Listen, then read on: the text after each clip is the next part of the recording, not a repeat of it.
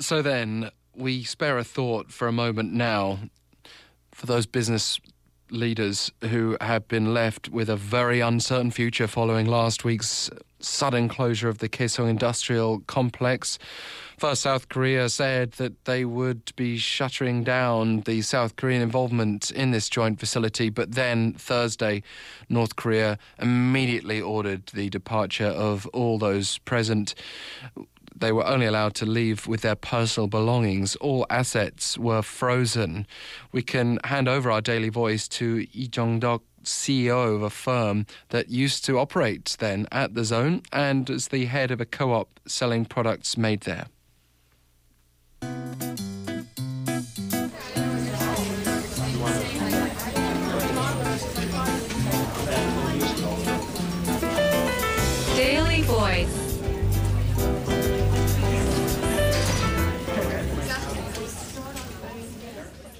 네, 안녕하세요. 저는 개성공단 주기업 어, 주식회사 영래품의 대표로 있는 이종덕이고요. Hello, I'm Lee Jong-duk, the CEO of a firm that operated in the Kaesong Industrial Complex called Young Inner Foam.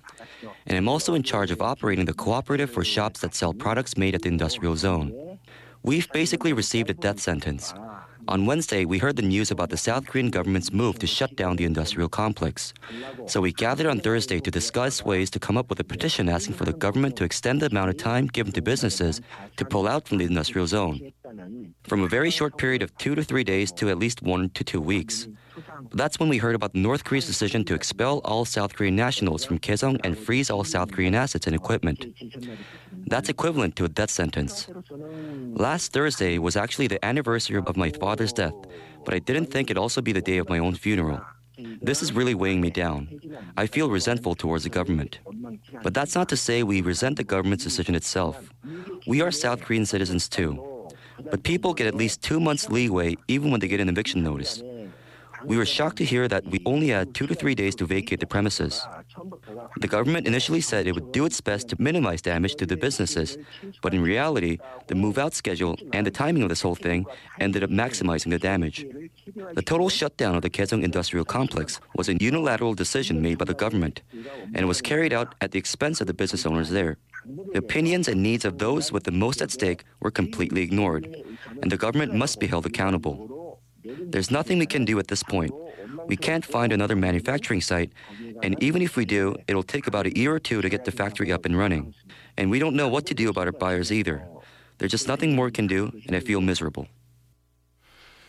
And I'm sure all of us will feel sympathy for that position. And, and the government should indeed help support these businesses and even help find another manufacturing site, try and work on a way in which these businesses can survive. The thing is, they were relying on cheaper labour from North Korea. It's not uh, necessarily a, a tenable project here within South Korea. Maybe it's something that could be pursued in another country.